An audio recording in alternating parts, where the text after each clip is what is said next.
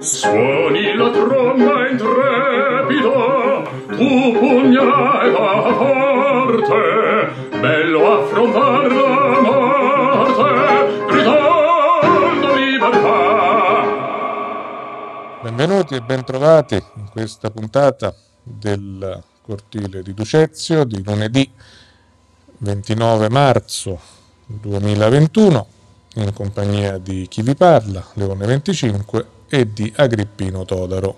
Buonasera, da parte mia siamo qui sempre puntuali per la nostra trasmissione del cortile di Ducezio.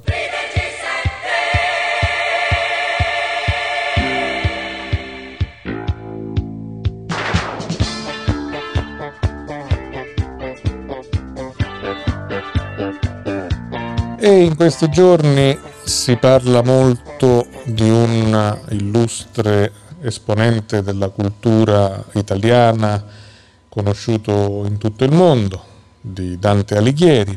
Vogliamo cogliere una vicenda abbastanza singolare che è venuta fuori proprio negli scorsi giorni che ha riguardato un riferimento a Dante da parte di un giornale tedesco sul quale si è parlato di questo esponente della cultura europea e però complice la difficoltà o la scarsa conoscenza del tedesco per eh, gli altri popoli, tra cui quello italiano, c'è stato una eh, discorso di preoccupazione, o meglio si è sparsa la voce che in questo articolo si fosse detto qualcosa di poco simpatico e di poco riguardoso nei confronti del letterato fiorentino. Ma la questione è un po' controversa perché c'è anche chi ha detto che in realtà a ben guardare e a leggere con attenzione eh, l'articolo originale non si ritroverebbero i presupposti per una polemica. Noi lasciamo l'approfondimento a chi fosse interessato eh, di andarsi a vedere le fonti, ma vogliamo riprendere l'argomento da un articolo che è stato pubblicato sul Fatto Quotidiano da parte di Davide Turrini lo scorso 25 marzo e che riassume un pochino la vicenda. Lo leggiamo e poi diremo qualcosa anche noi. Dante arrivista e plagiatore? Ecco cosa c'è scritto davvero sul giornale tedesco a cui ha risposto il ministro Franceschini.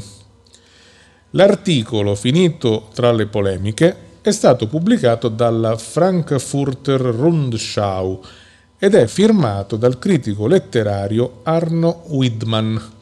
Ecco cosa dice e come è stato tradotto in Italia.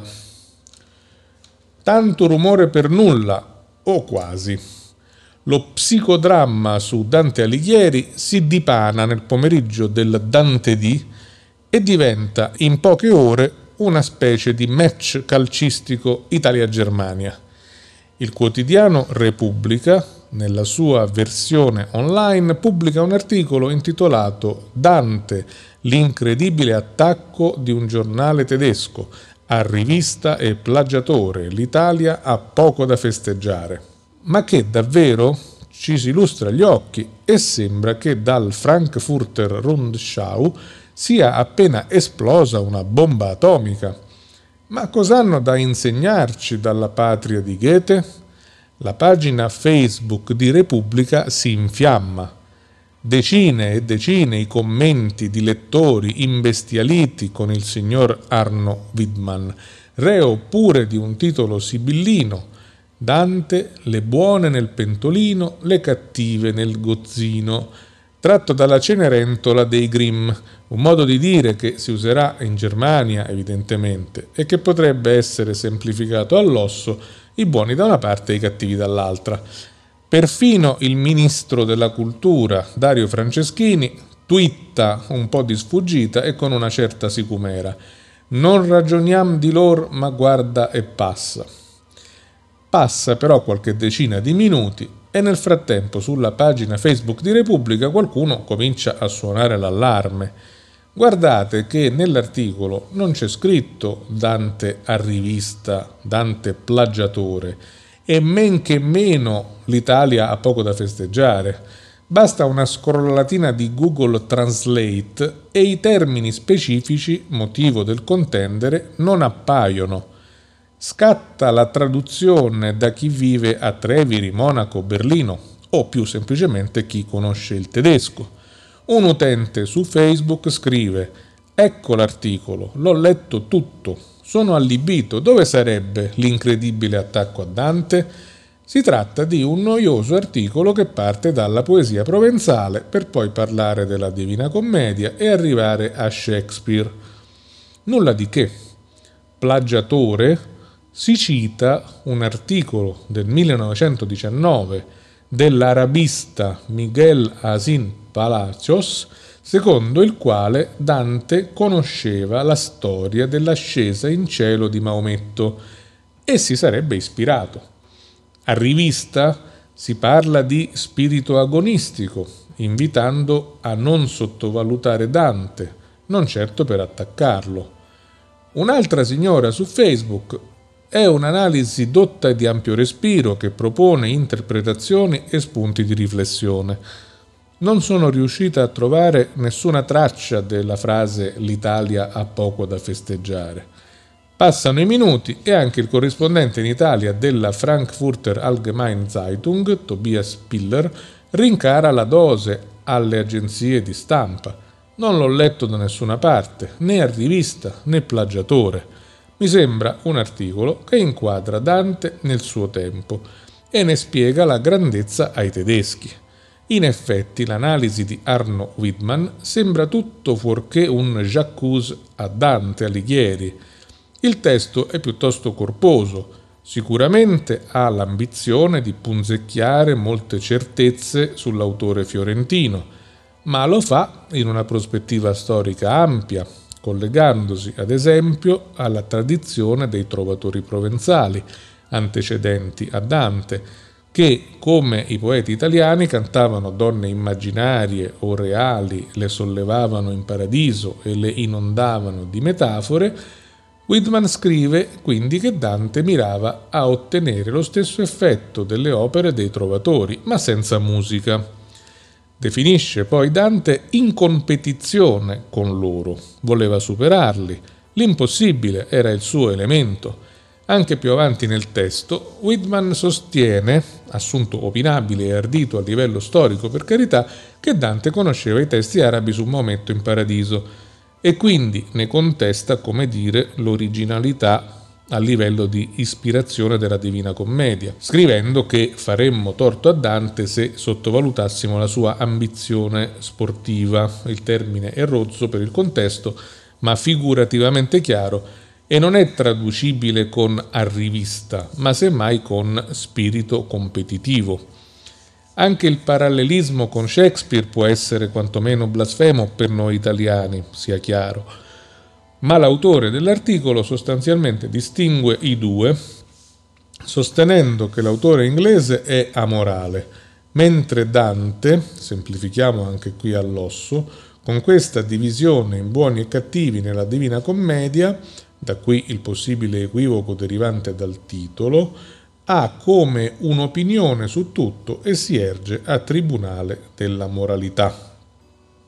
Ecco, questo è un po' un riassunto della polemica che in pratica fa capire che forse qualcuno in Italia si è arrabbiato su un qualcosa che in effetti non aveva motivo. Francamente, se come dice l'articolo, non aveva motivo di eh, arrabbiarsi perché se Dante ha voluto alludere qualcosa che aveva pure a che fare con Maometto, chiaro che è stato scritto e qualcosa che era molto antecedente a Dante, quindi qualcosa c'era. Chi ha scritto avrà voluto riferirsi anche a quello, ma dalla parte italiana è stato visto come un cattivo esempio Dante diamo l'oggio, diamo lode a quello che ci ha portato e quello che ha realizzato, ma non dobbiamo mettere in discussione se qualcosa di primo era anche stato detto.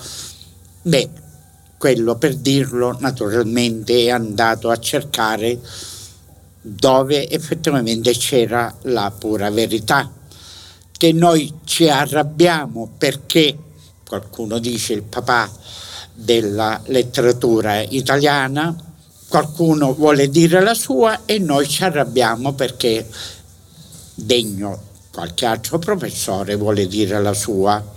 Noi lo diamo a Dante, ma non critichiamo quello che magari ne poteva sapere più di lui su certe discussioni riguardanti Dante. Beh, credo che in questo piccolo spaccato di modalità attuali di gestire un argomento non ci fa una bellissima figura il ministro dei beni culturali perché non ha avuto la calma e la freddezza di informarsi, ma come qualunque così, eh, passante che legge mezzo titolo e subito si innervosisce o va a conclusioni molto affrettate, anche lui ha fatto questo.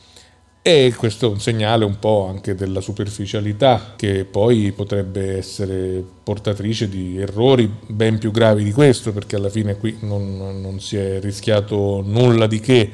Certo non si arriva a un incidente diplomatico per colpa o a causa di Dante, ma una cosa è certa, se è vero che una volta parlavano solo gli specialisti e questo chiudeva le possibilità di esprimersi a molti che magari erano cultori della materia, appassionati e via di seguito, e poteva non essere giusto. Dall'altro lato bisogna dire che è stato detto anche qualche giorno fa del Presidente della Repubblica, siccome Possibilmente a scuola media gli hanno fatto leggere Dante, anche lui è diventato un esperto dell'argomento.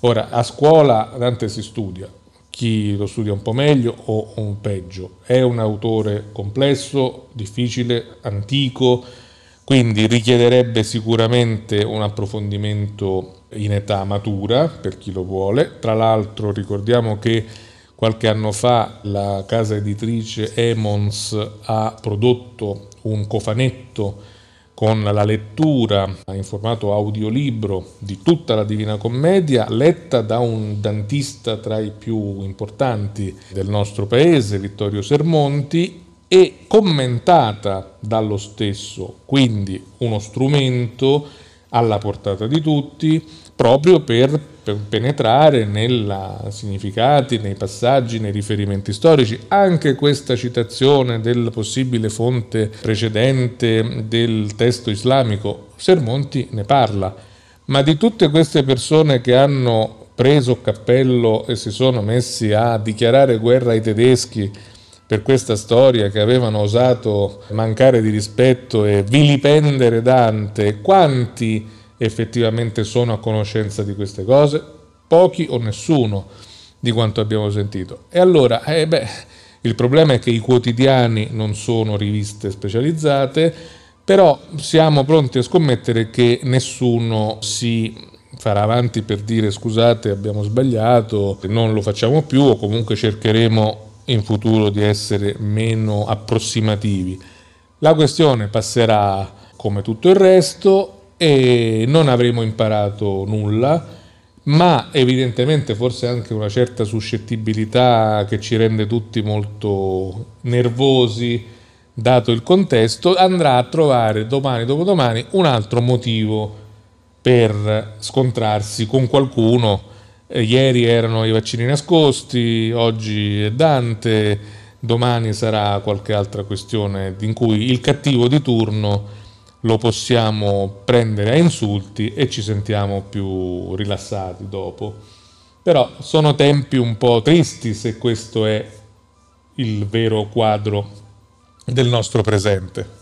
Tutti coloro che si adattano per mettere, diciamo, zizzania oppure mettere fuoco sul fuoco, preferibilmente si preferisce mettere acqua sul fuoco, arrivando a un certo punto, come dicevo prima, diamo agio a chi ne ha saputo più di noi. Noi abbiamo asportato il nostro uomo letterario, creatore della lingua italiana, però ammettiamo pure se ci sia stato qualcuno, qualche deviazione, qualche sbaglio. Chiaro che non si crea un uh, caso diplomatico, perché arrivando a un certo punto via. Sono del parere che chi studia Dante dovrebbe studiarlo veramente alla radice sia del lato positivo che del lato negativo. Non si deve studiare solo le bellezze di Dante, se si deve studiare, si deve studiare completo, ambedue i lati. Da noi molto più vicino e da tempo che prepara questo evento su Dante, lo voglio menzionare, è il carissimo professore Niccolò Mineo, che un giorno alla settimana sul giornale della Sicilia compare un cantico e così è partito dall'inizio fino ad arrivare a questi giorni che il momento più eclatante a parlare di Dante e le dico, ha fatto secondo me una cosa buona. Ripeto sempre, noi sporniamo personalità illustre, qualcuno ce l'invidia, ce lo vuole censurare, però accettiamo pure la censura quanto è del parere positivo. Vuol dire che questo signore ne sapeva più di noi, il ministro che è partito a spatatrappa si informi un pochettino. E si dia pure una calmata perché arrivando a un certo punto parliamo di cultura. Non bisogna arrivare a pesce in faccia su certe cose. Culturalmente parlando si poteva rispondere sempre culturalmente parlando ed era una cosa molto molto più simpatica all'aspetto della nostra cultura. C'è qualcuno lassù,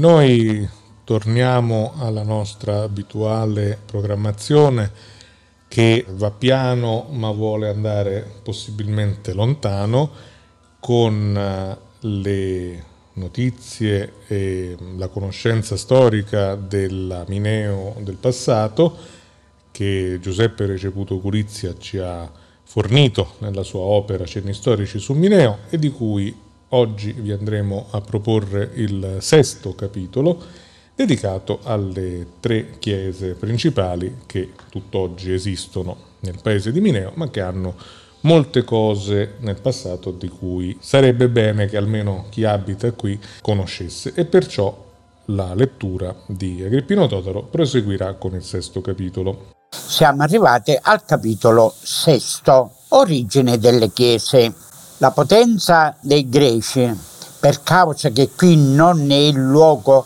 di esporre, veniva gradatamente diminuendo, mentre la potenza dei romani sempre più si ingigantiva e le aquile di Roma muovevano alla conquista del mondo. Nel 210 dell'era cristiana i romani scacciavano i greci si impossessarono della Sicilia e la signoreggiavano fino al 440.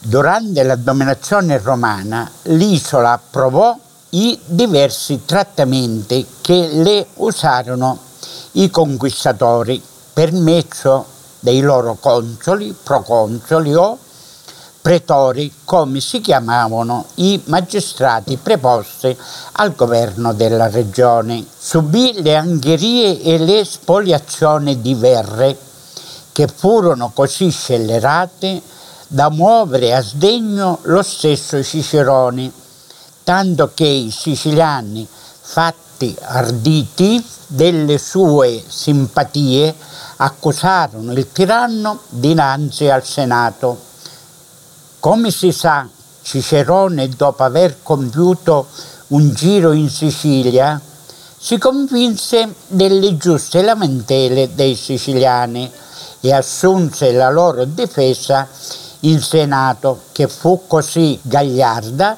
da far decretare la destituzione e l'esilio del tiranno. Sotto i Romani la Sicilia costituì una provincia del grande impero, retta da un console coadiuvato da due questori, di cui uno risiedeva a Siracusa e l'altro a Lilibeo. Non vi erano che circa 68 città con diritti municipali, delle quali tre soltanto, Messana, Tauromenium e Netum erano civitates federatae e godevano di una nominale indipendenza. Altre cinque, tra le quali Mene, erano civitates immunes ed liberae, mentre le altre città pagavano in natura il decimo del prodotto dei rispettivi territori. Al governo di Gaio Verre si deve la sparizione di tutti i doni votivi dei quali era ricco il Tempio dei Palici. Durante la dominazione romana, per la predicazione apostolica, per le virtù dei martiri e lo zelo dei primi cristiani, la religione di Gesù Cristo si estense rapidamente in Sicilia e cominciarono a scomparire alcune usanze del paganesimo.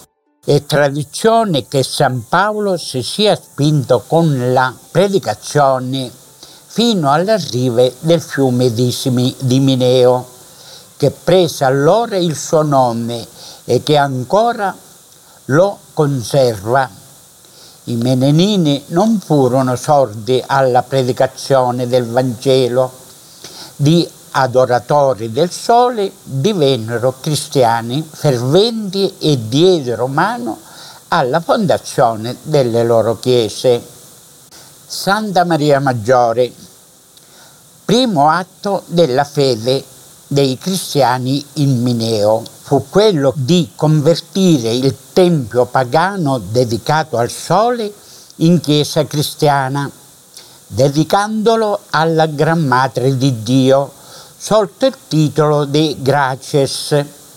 In seguito, essendo sorte altre chiese dedicate pure alla Madonna, ebbe il titolo di Santa Maria Maggiore. I primi sacerdoti che ufficiarono la chiesa furono detti cappellani, curati. Di seguito il vescovo di Siracusa, Monsignor Antonio Capoblanco, con privilegio del 22 settembre 1654, elevò la chiesa a collegiata ed il pontefice Benedetto XIV con la sua bolla del 22 febbraio 1741 concessi ai canonici un numero di 12 con quattro dignità, cioè preposto, decano, cantore e tesoriere, l'insignitura del rocchetto e della mozzetta con capuccetto di color violetto o nero da usarsi secondo le prescrizioni della rubrica. Dal tempio pagano furono usati molti materiali. L'immagine del sole scolpita in un lastrone di pietra fu murata in cima al prospetto principale. I due leoni scolpiti su pietra che come simbolo della forza erano posti all'entrata del tempio, ora consunti dalle intemperie e dal vandalismo dei monelli, sono posti al principio della scala della chiesa. Chiesa di Santa Agrippina, padrona. Il 23 giugno del 270 subì in Roma il martirio per la fede la Vergine Agrippina Colonna ed il suo corpo, dopo essere stato occultato per circa dieci mesi nella stessa città, per timore che il tiranno ordinasse la dispersione dei sacri resti, fu clandestinamente portato presso il Tevere e imbarcato nel porto di Ripetta.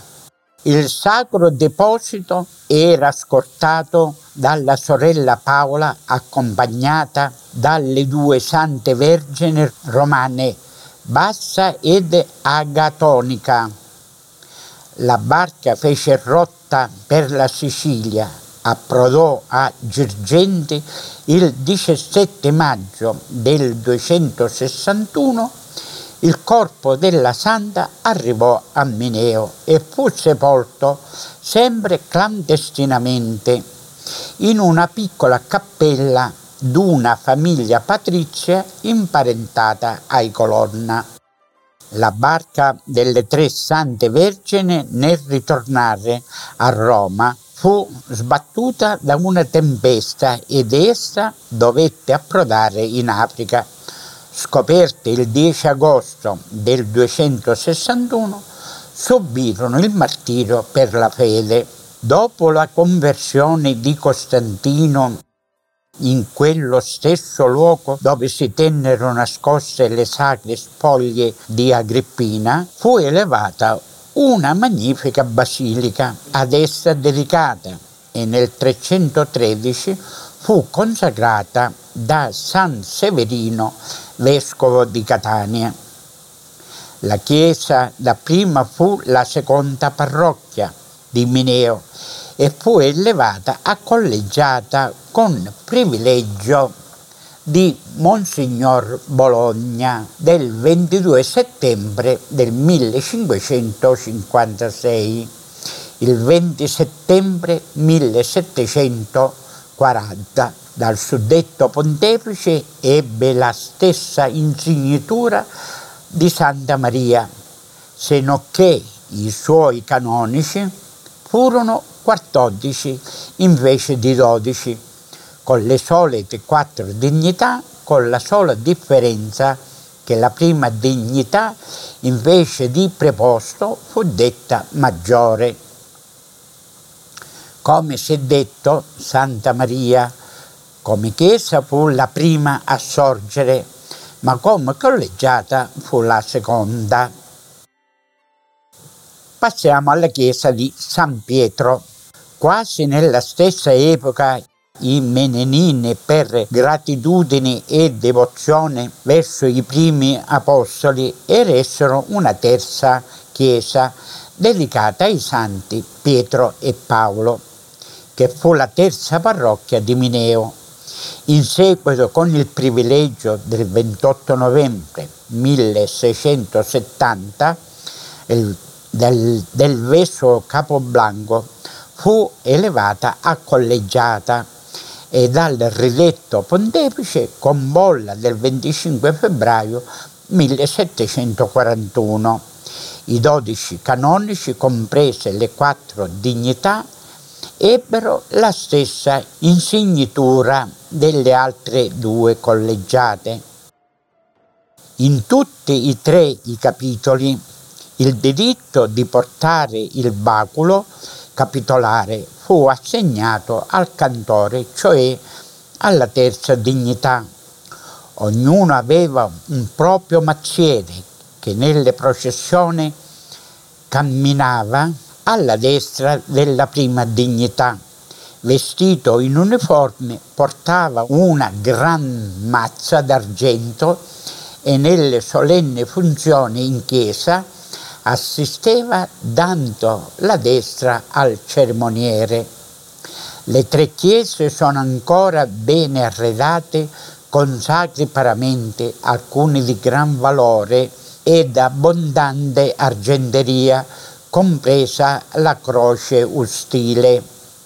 Furono ricchi di beni propri tanto da provvedere al mantenimento del culto ed alla distribuzione corale.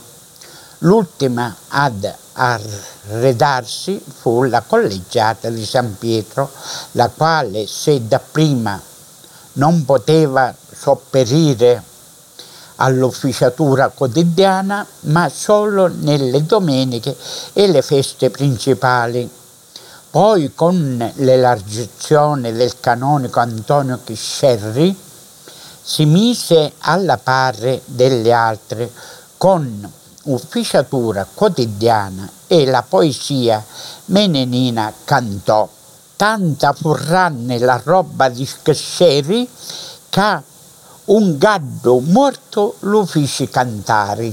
Con chiara e bella illusione al gallo di San Pietro, le tre collegiate non vissero tranquille poiché, oltre le lotte fra di loro, per competersi i diritti di matricialità e le preminenze dovettero sostenere dalle liti anche contro i superiori ecclesiastici. Alle becche tra loro si mise fine con un concordato nel quale d'accordo stabilirono i rispettivi diritti nel segno delle campane e per le preminenze e così tutti uniti dovettero sostenere liti contro alcuni vescovi. Prima fra tutte fu quella di Monsignor Tommaso Erbes, vescovo di Siracusa, il quale, mal sopportando che le quattro dignità della sua cattedrale non avevano un beneficio proprio, pensò di dotare nel 1388 e pubblicò un sinodo col quale assegnò le parrocchie di Mineo al cantore, all'arcidiacono quello di Avola, eccetera. Il sinodo però fu protestato ed annullato della sede e tutto rimase come prima. Altra lotta fu impegnata contro il fondo culto che con la legge versiva del 1866 si incorporò i beni dotalizi delle tre chiese, assegnando ai canonici investiti una modesta pensione loro vita durante. Però le tre prime dignità del tempo, cioè il tesoriere Don Sebastiano Cirmeni, per Sant'Agrippina, il preposto Don Agostino Toro per Santa Maria e il proposto Don Michele Gulizia per San Pietro, riconosciuti dal governo come parroci. Intentarono lite al demanio opponendosi alla presa di possesso assumevano ingiustamente i tre parroci che in ciascuna delle tre chiese esistevano due enti distinti e separati, cioè la collegiata e la parrocchia. E siccome era stata abolita la collegiata e non la parrocchia, e perché i beni costituivano la dote delle due enti, chiedevano il rilascio dei beni dell'ente conservato, cioè la parrocchia. La lite fu lunga finché la Corte d'Appello di Messina, in rinvio della Cassazione, assegnò ai tre parroci un assegno promodale di lire 1200 ciascuno all'anno finché in separata sede non si fosse fatta un esame con la scorta dei titoli, quali bene s'appartenevano alla parrocchia e quali alla collegiata. La lunga vertenza però chiuse economicamente con due contratti di transazione, uno del 19 febbraio 1891, regato notar Ballarò Alessandro, tra il fondo culto, il parroco Don Agrippino Pitari per Santa Maria ed il parroco Don Vincenzo Tamburino per San Pietro. L'altro dal 26 luglio 1892 stesso notaro tra il fondo culto ed il parroco Don Stefano Salerno per Santa Agrippina, coi quali atti furono dimessi alle tre parrocchie i beni e le rendite che ad essa appartenevano, restando incamerati solo quelli che si appartenevano alla collegiata, dai quali fu però prelevata la congrua curata per i tre parroci, stracciata della dodicesima parte dei beni incorporati.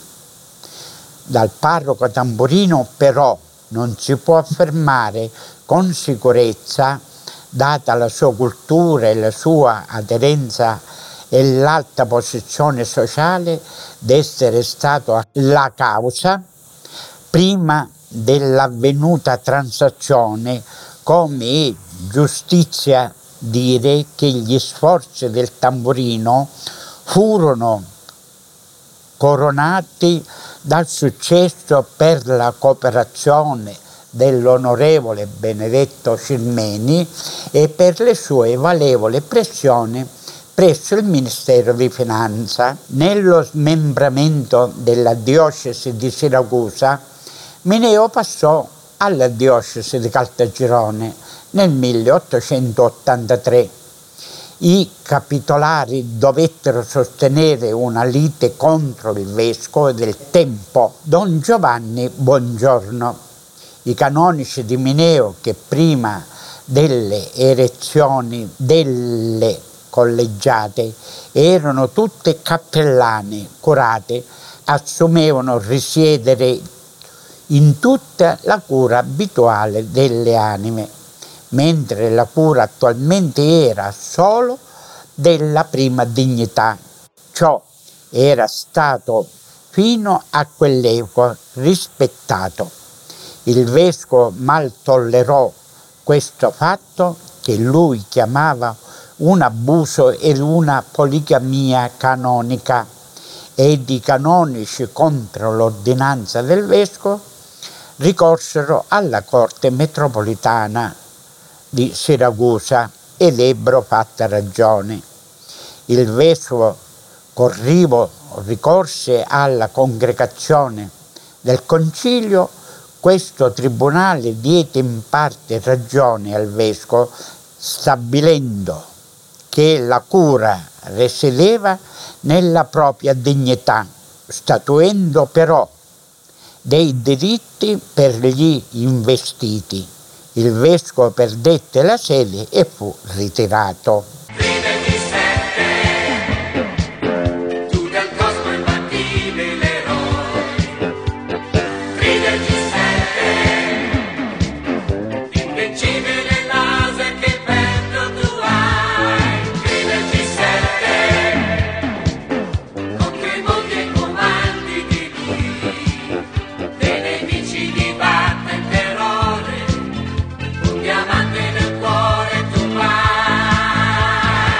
Proseguiremo con il capitolo successivo dell'opera di Giuseppe Riceputo Gulizia sulla storia di Mineo nella prossima puntata.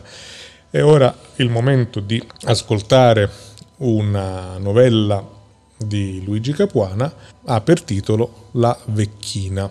C'era una volta un re molto giovane che voleva prender moglie, ma voleva sposare la più bella ragazza del mondo E se non è di sangue reale?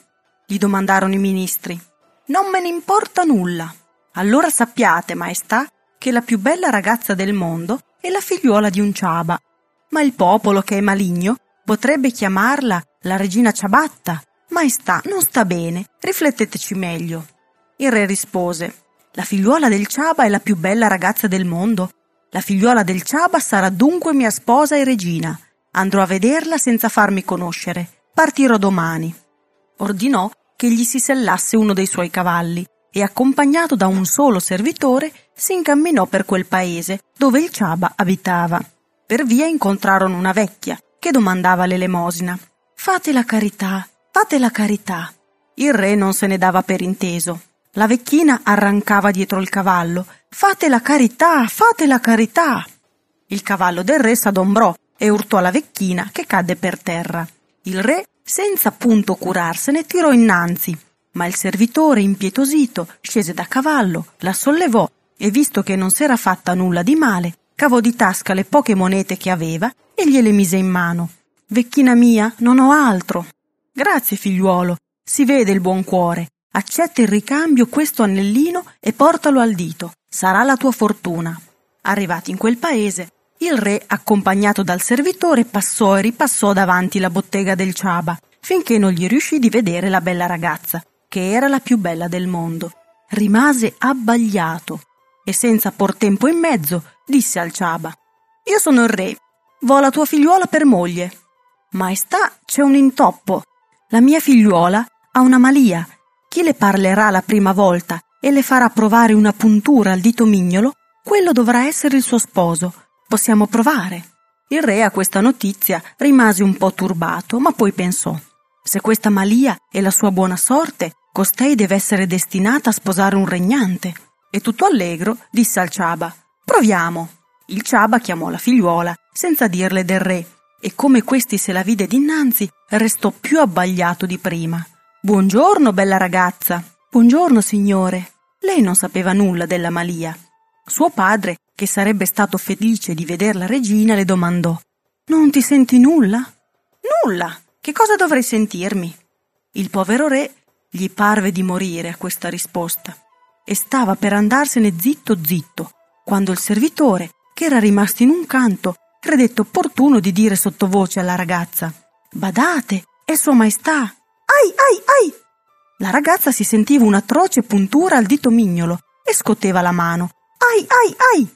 Figuriamoci il viso del re, come capì che quella ragazza, la più bella del mondo, era destinata a quel tanghero del suo servitore. Prese in disparte il ciaba e gli disse Lascia fare a me. La tua figliuola sarà regina. Tornato al palazzo reale, chiamò il servitore. Prima che tu sposi la figliuola del ciaba, devi rendermi un servigio. Mi fido soltanto di te. Portami questa lettera al re di Spagna e attendi la risposta, ma nessuno deve sapere dove tu vada e perché. Maestà, sarà fatto. Prese la lettera e partì. A metà di strada incontrò quella vecchina. Dove vai, figliuolo mio? Mm, dove mi portan le gambe. Ah, poverino, tu non sai quel che ti aspetta. Quella lettera è un tradimento. Se tu la presenti al re, sarai subito ammazzato. Portagli questa invece. Farà un altro effetto. Allora lui prese la lettera della vecchina e quella del re la buttò via. Ringraziò e proseguì il viaggio. Era già passato un anno e non si era saputo più nuova di lui. Il re tornò dal Ciaba e disse alla ragazza Quell'uomo deve essere morto, è già passato un anno e non si sa nuova di lui. Il meglio che possiamo fare è lo sposarci noi altri. Maestà, eh, come voi volete. Il re fece i preparativi delle nozze e quando fu quel giorno andò insieme coi ministri a rilevare la sposa con la carrozza di gala. In casa del Ciaba trovarono una granata ritta in mezzo alla stanza e il re disse ai ministri Ecco Sua Maestà la regina. I ministri stupefatti si guardarono in viso senza osare di rispondere. Maestà, è una granata.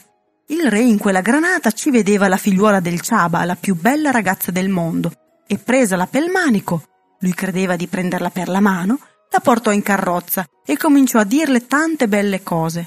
I ministri erano costernati e si sussurravano nell'orecchio. Che disgrazia! Il re è ammattito! Il re è ammattito! Però, prima di arrivare in città, dove il popolo aspettava l'entrata della regina, si fecero coraggio e uno di loro gli disse Maestà, eh, perdonate, ma questa qui è una granata. Il re montò su tutte le furie, la prese per un'offesa alla regina, fece fermare la carrozza e ordinò ai soldati che legassero quell'impertinente alla coda di un cavallo e così lo trascinassero fino al palazzo reale.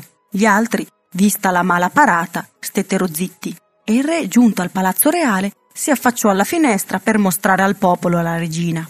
Ecco la vostra regina! Non aveva finito di dirlo che gli cadde come una benda dagli occhi e si vide lì, con la granata in mano, mentre tutto il popolo rideva, perché Sua Maestà pareva proprio uno spazzino. Con chi prendersela? La colpa era della sua cattiva stella e di quella malia della ragazza. Ma intanto si incaponiva di più nel volerla per moglie. Il servitore tornò sano e salvo, colmo di regali. Che rispose il re di Spagna? Maestà, il re di Spagna rispose Fai, fai, fai, non l'hai avuta e non l'avrai. Il re fece finta di essere contento, ma chiamò un mago e gli raccontò ogni cosa. Come va questa faccenda? Maestà, la faccenda è piana. Quell'uomo possiede l'anello incantato della fata regina e finché lo avrà al dito non vi sbarazzerete di lui. Bisogna trovare un'astuzia per portargli via quell'anello. La forza non vale. Pensa e ripensa. Un giorno il re visto che il suo servitore era tutto sudato dal gran lavorare che aveva fatto. Vien qua, gli disse, vo darti un bicchiere del mio vino, te lo meriti. Quel vino era conciato con l'oppio e il pover'uomo non l'ebbe bevuto che cadde in un profondissimo sonno. Sua maestà gli cavò l'anello dal dito, se lo mise al suo e così andò a presentarsi alla figliuola del Ciaba.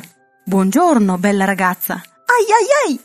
La ragazza sentiva un'atroce puntura al dito mignolo e scoteva la mano, ai, ai, ai!